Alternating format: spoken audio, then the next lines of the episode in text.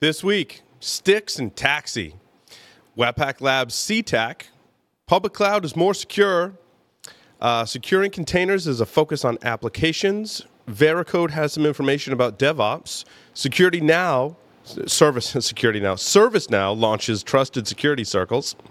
Uh, news from AWS, Rackspace, Risk.io, Flexera, and McAfee rounds out the enterprise security news this week. Mike Nichols, the director of products at Endgame, joins us for an interview. And we round things out by talking about Paul's, that's mine, IOC enchanting quadrants. All that and more on this edition of Enterprise Security Weekly. This is Security Weekly for security professionals by security professionals. Broadcasting live from G Unit Studios in Rhode Island, it's the show where we talk security vendors and aren't afraid to name names. It's Enterprise Security Weekly. Was uh, ha, the teleprompter now has artificial intelligence, Doug, and updates itself. It's awesome. uh, uh, this week and talk about them as it relates to enterprise security. You're going to do great. we're gonna. We're gonna I, I, think that people think that you and I talk like every day at night. You know, yeah. it's like, hey, what are you doing? It's kind of a bit of an exhausting week, and I think that we noticed that a little bit in the uh, stories for this week as well. IT Pro TV is the resource to keep you and your IT team's skills up to date. IT Pro TV's team solution provides group pricing and access to their supervisor portal. You'll gain full control over your team's training schedule, see individual and group analytics, and more. IT Pro TV does IT live every day, so you know you're getting the most current IT training. Go to itpro.tv forward slash enterprise security and use the code ES30 to try it free for seven days and receive 30% off your monthly membership for the lifetime of your active subscription. To learn more about IT Pro TV's team solution, sign up for a free demo of their supervisor portal. Are you worried about PCI compliance? Does your development team understand or care about security? Are you ready to face a breach of your customer sensitive data? See the worst that can happen before it does. Black Hills Information Security can help you help management see the future. Email consulting at blackhillsinfosec.com to find out how a web application penetration test can mitigate the risk before you go live. Welcome, everyone, to Enterprise Security Weekly. I'm your host, Paul Asadoorian. Always a pleasure to be here reporting on the enterprise security news and other topics. With me to do that is Mr. John Strand. John, welcome.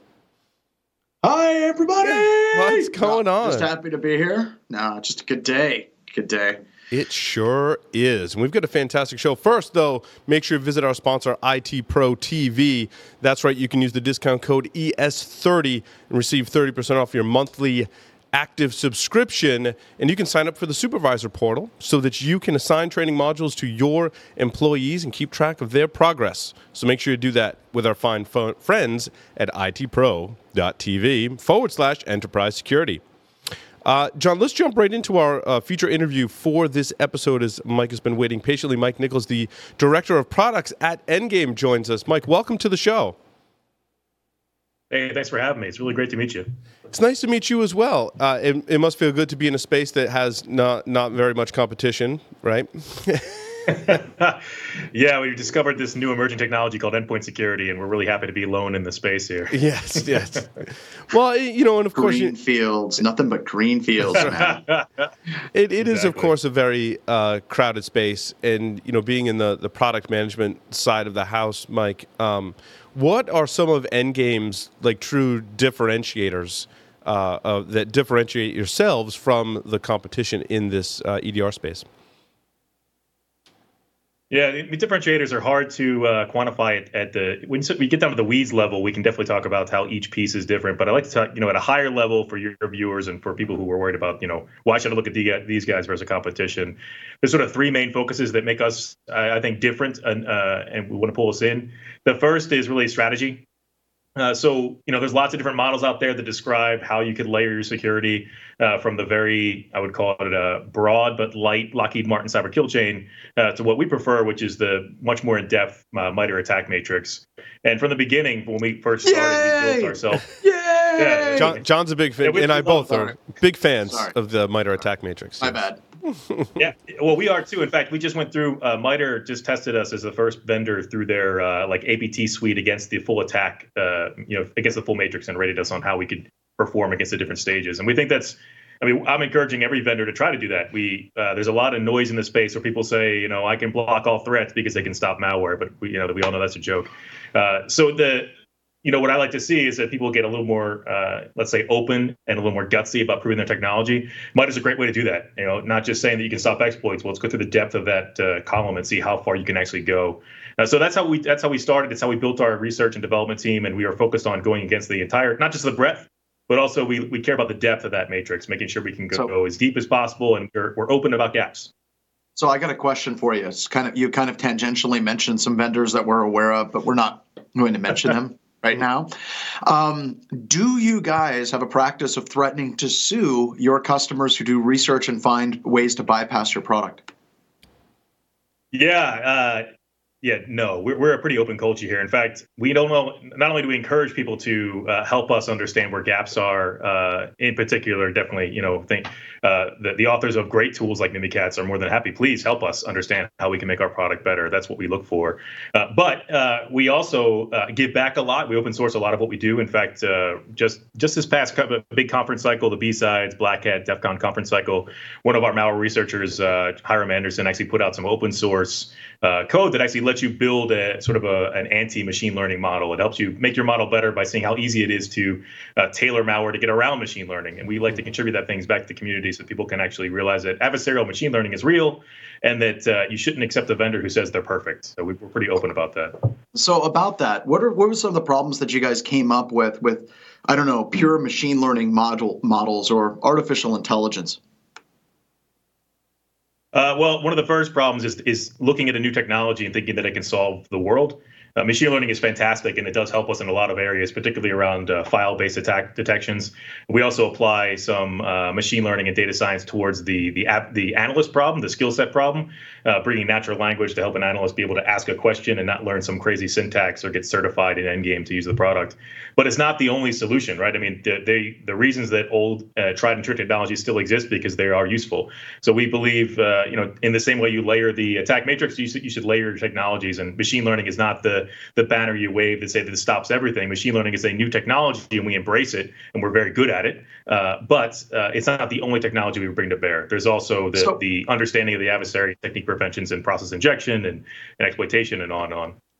All right, so all joking aside, uh, kind of putting facetiousness away, I think people understand who we're basically talking about here. But one of the questions I have for you is whenever we're doing tests for customers, it is very difficult for us at the end of that assessment to talk about a technology that uses artificial intelligence or machine learning to enable an analyst to make better decisions um, compared mm-hmm. to somebody that says that they're doing all artificial intelligence all the time and it's magic and it's a silver bullet. And it becomes yeah. a really big education problem, right? Because on one side, you have a group of people that say that they've finally got the holy grail the silver bullet of computer security. On the other side, you've got a group of people that are saying, hey, security is hard, but we're going to come up with some technologies that'll use these same types of algorithms to make it a little bit less mm-hmm. hard. How how do you actually sell that to management effectively?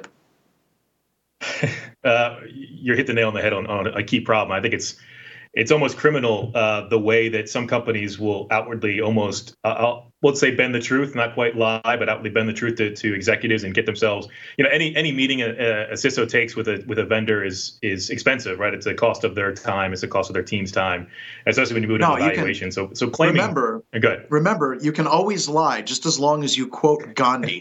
Um, if you quote yeah. Gandhi you can get away with any lie you want yeah, or, or, or, quote some. Uh, you, you mentioned testing. Quote some tests that are still focused on sort of AV file-based problems, and say that oh, that's all security God, now. Are kidding me? Yeah, yeah the NS. Uh, uh, I'll have no problem calling out NSS Labs. What a load of garbage that was. John has some very strong feelings yeah, I, about NSS Labs, not necessarily shared by the rest of us on the show. Maybe, perhaps, but John's not shy with his feelings for, not for NSS necessarily. Labs The views of John Strand are not necessarily the views of Security Weekly, but then again.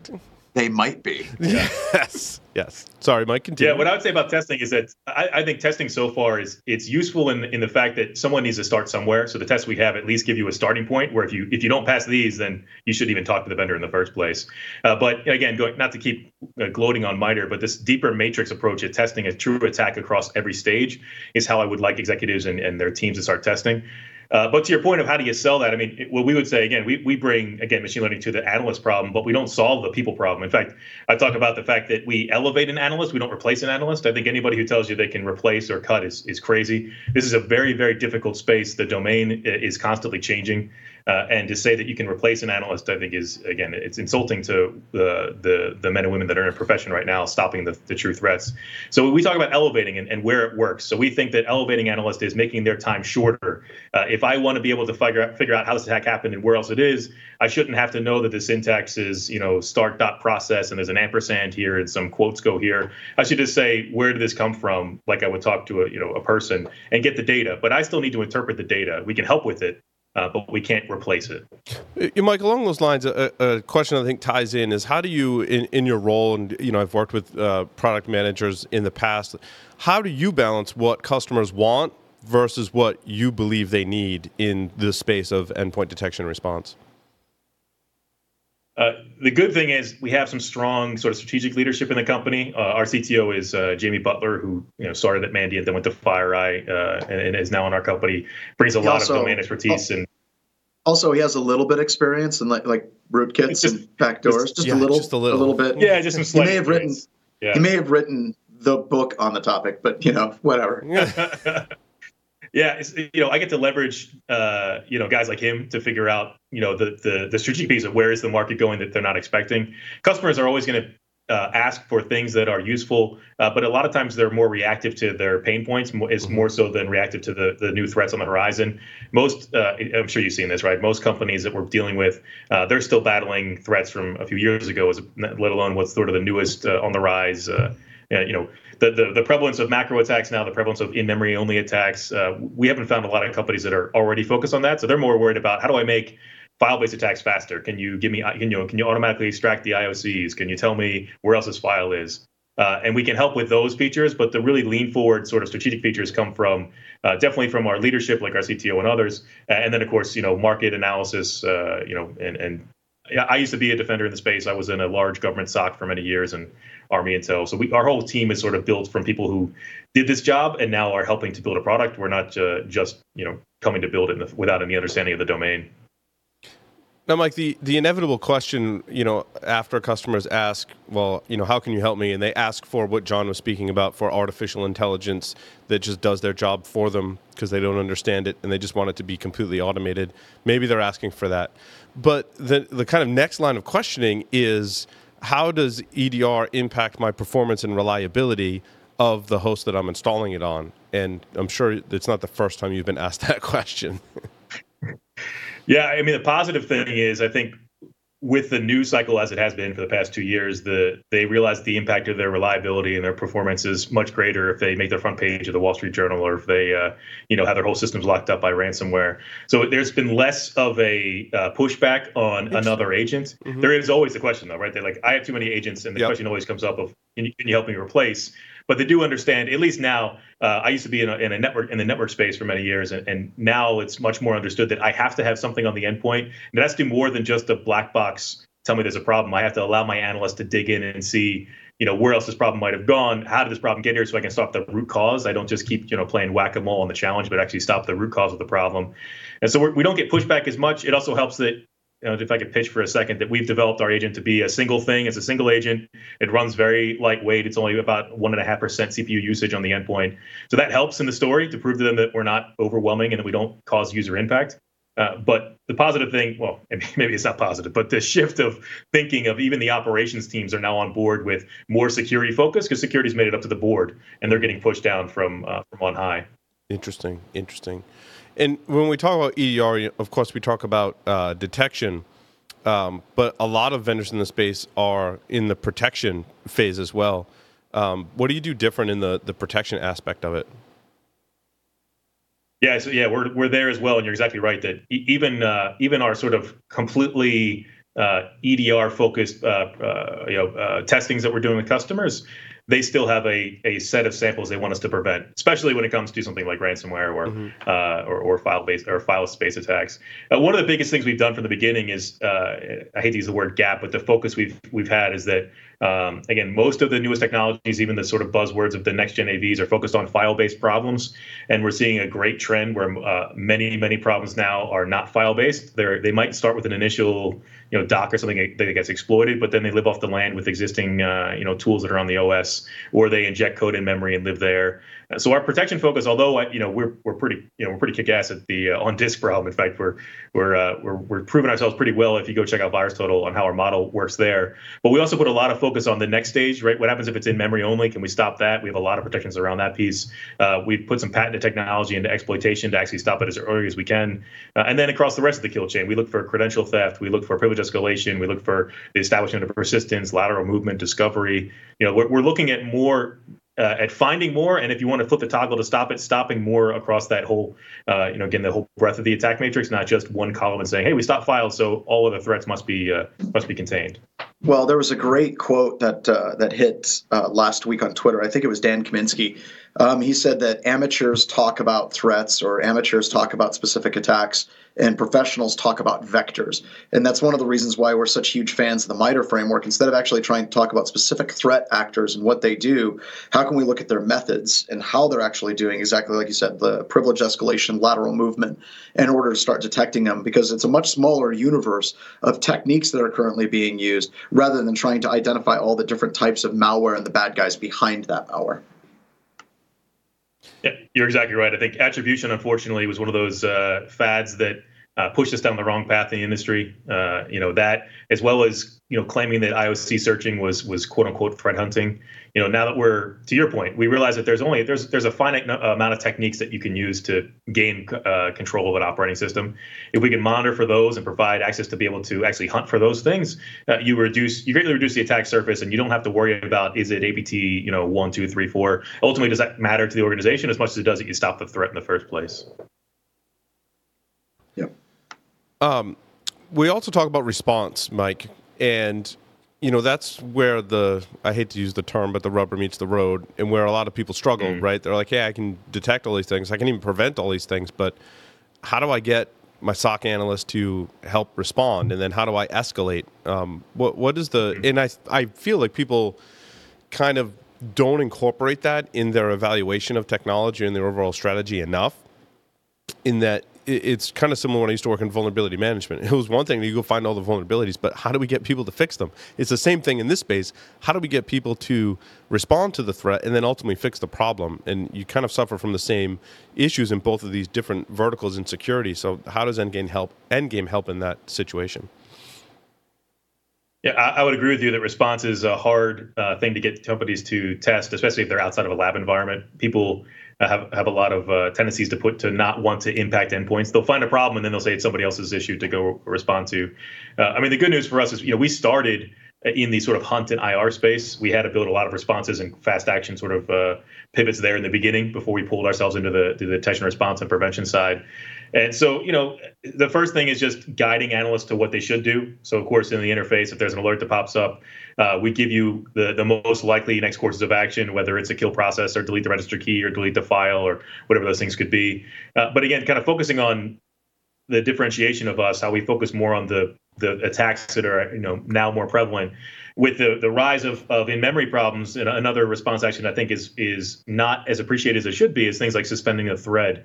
Uh, you know, we see, I mean, Dridex injected into Explorer, and you have, uh, you know, Chinese APTs injecting into uh, svchost, and you know, if you go and just kill that process on a remediation action, you, you might blue screen the box, mm-hmm. and if that box is processing transactions or has a customer database, it, it actually could be more expensive to the organization to bring that box down than it would be to let the adversary stay for another, you know, couple minutes while you figure it out. So we have it as well. No, no, no. It's, it's perfectly. Actions. It's perfectly cool to kill the local security authority subsystem service. That's fine. Yeah. No, no harm there. Kill, kill, yeah. kill a web server at a uh, at a company like Amazon or something, right? But the uh, you know when we suspend a thread, what we do is we you, know, you guys know this, but you, you pause that at the adversary's injection, but you let the process still run. That retains the data, so that information is there, so we can then go retrieve the strings or actually dump that section of memory for our, our you know if they have if you have a serious IR person, they can dig in and figure out where that true problem is and get you know. And I mean mem- memories, I, I, love it. It's like the holy grail. Everything's in, everything's free and clear. I can see what the adversary is trying to do. Uh, so we try to do as much as we can to empower that later stage as well, that IR stage. Uh, and you know, on top of all that, we just, you know, the the typical, you know, make sure that our product is extremely extensible, full full open API. The data is completely open and available. We have tons of, of scripts that people have shared with us from our customer base that use, uh, you know, they've in, they've incorporated open source tools like volatility. They've uh, we have we've worked with Jared Atkinson to incorporate PowerForensics into our product as well through this. So the ability to extend ourselves to fit into your current IR workflow is uh, is also a key piece of the product. Yeah, that was actually my next question along the lines of integrations. Where are the uh, best uh, success stories you've seen with the integrations? Uh, as I'm sure no one contacts you and says, "Hey, sh- can we integrate from from Vendorland?" Uh, I know that's a daily struggle for product managers uh, today, but where are the yeah. success stories?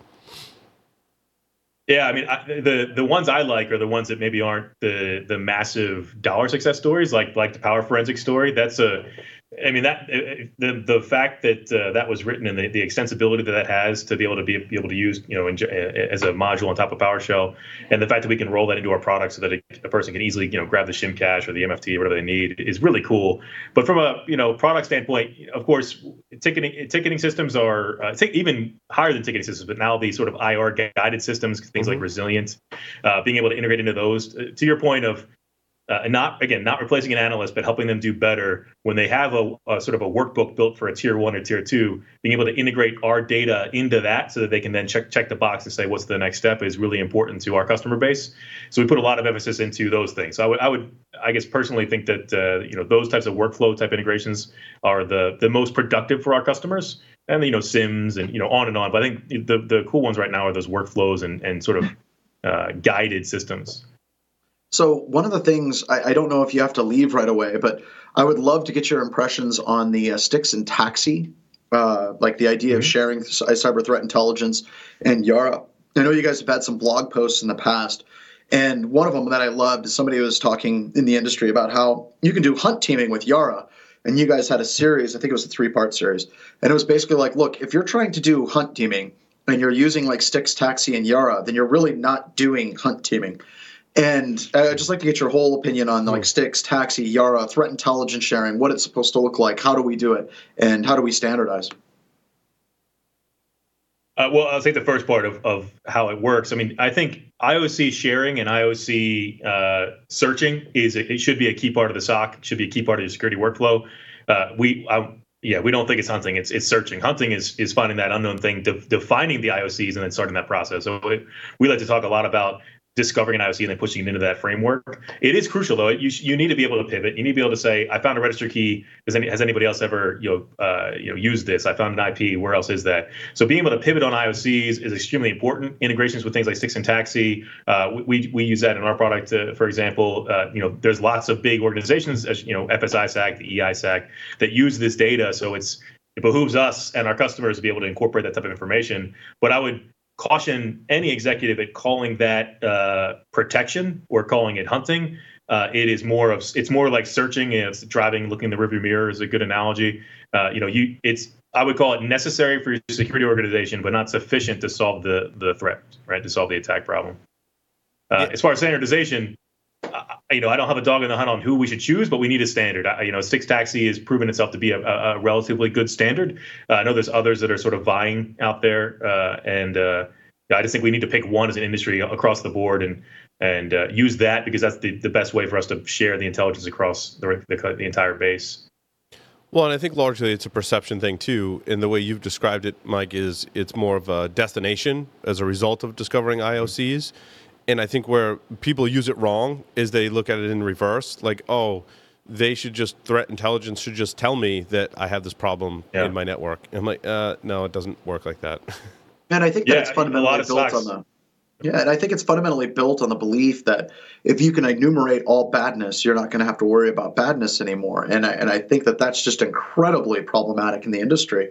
You look at antivirus, it was blacklisted technologies. Firewalls, we were going to try to blacklist IP addresses at the edge of the networks. And now with this, we're continuing down this blacklist approach. While I agree, whenever you're looking at some things like ransomware, you want to see if it's on your network yeah, I can see the usefulness in that, but I don't think it's nearly as useful as being able to do a query across your entire environment looking for anomalies um, within the consistency of all of your workstations across everything. Yeah, and you, you know we've seen the one thing we talk about is the the, the way that far faster than this dollar of, of sort of offense beating a dollar defense. The, the attacker has commoditized their their work so quickly. You look at Dridex, a, a consumer focused banking attack where it used a brand new uh, injection technique, right? AtomBombing was only a proof of concept, never used in the wild, and then it hits that. That we used to never see that. That used to only be the the subject of the nation states. Uh, so to the point of SOCs focusing on you know years old technology they're still looking at blacklisting of this you know set of problems not realizing that polymorphism was you know it's been old for years. And it, it, you know the hashes doesn't doesn't matter. The hash is different every time. The ip domains dying dns as long how long has that been around? So the the unfortunately it's an educational part of our job of trying to talk to the, the security team saying your program needs to elevate and move towards the you know the newer attacks that are actually maybe maybe a little bit old, uh, but also focus on the fact that you know these attacks that you have no way to stop now are now made its way to criminal the, the crimeware groups, and they're going to be even more commoditized soon. Absolutely, uh, Mike. Any uh, product news uh, from Endgame uh, that you'd like to tell our listeners about? Well, uh, I think the most recent thing about Endgame is uh, that we are uh, uh we just got some. Well, it's funny because we just talked about it, but uh, it is important that we get through that. I mentioned earlier that testing is a key part of uh, of uh, at least that initial gate of should should I look at these problems. So the sort of the biggest recent things we've done uh, is you know putting our model inside a VirusTotal. So if you have a VirusTotal intelligence account, or even if you don't, you can actually go look at at how we rate a sample versus how you know I think it's 60 some odd other vendors are there rating samples. That's only one part of our product. It's only sort of file focused, but it's interesting. It's a good way I think to initially vet uh, the vendors you want to bring into your test. Uh, AV Comparatives is another testing organization that we recently went through and had a uh, you know very high efficacy rate there of 99.5% and beat uh, not naming vendors, but you can go look and beat out some other vendors in the space.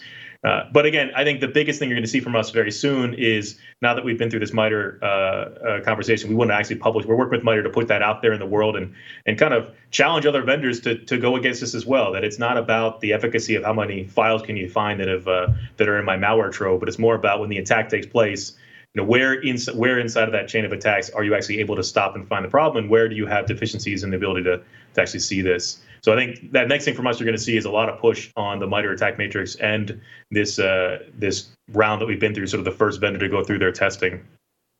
Yeah that's excellent. We actually are doing a webcast uh, on that very topic with mike um, we'll be talking about how to evaluate and test uh, EDR products and protection products on the endpoint. So look for that uh, if you're not already subscribed to the Security Weekly Insider, securityweekly.com forward slash insider. If you're on that mailing list, you'll get notifications about our webcasts. Mike, thank you so much for appearing on Enterprise Security Weekly. Thank you. It's been a pleasure. With that, we're going to take a short break, come back, and talk about the enterprise security news. So stay tuned. Don't go anywhere.